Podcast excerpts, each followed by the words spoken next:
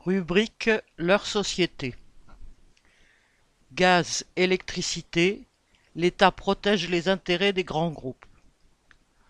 En France, les hausses des tarifs de l'énergie perturbent le fonctionnement de plus en plus d'entreprises.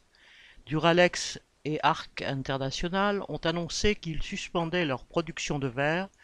D'autres entreprises ralentissent ou arrêtent leur production, comme certaines usines d'engrais.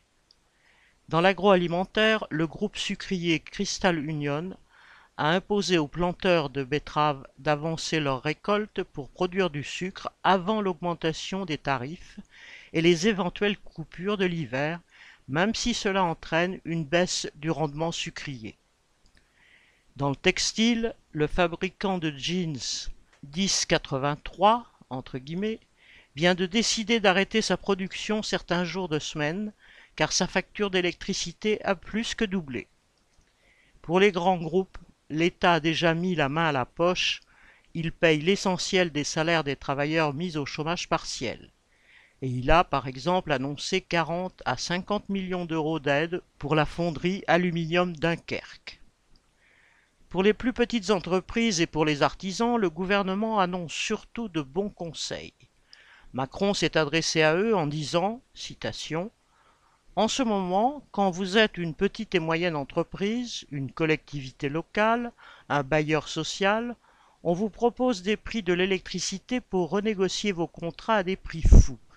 Ne les signez pas aujourd'hui. Et il a ajouté, citation, Dans les prochaines semaines, on va veiller collectivement en Européens, avec les Américains et d'autres, à retrouver des prix plus raisonnables.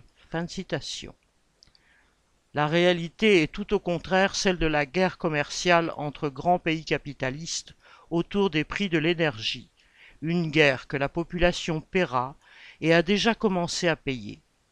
Face aux hausses de prix et aux risques de pénurie, le gouvernement saura certainement faire ses choix.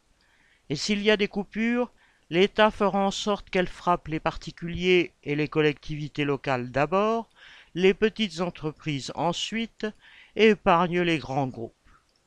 Le grand patronat se charge d'ailleurs déjà de faire savoir qu'il ne doit en aucun cas y perdre de l'argent.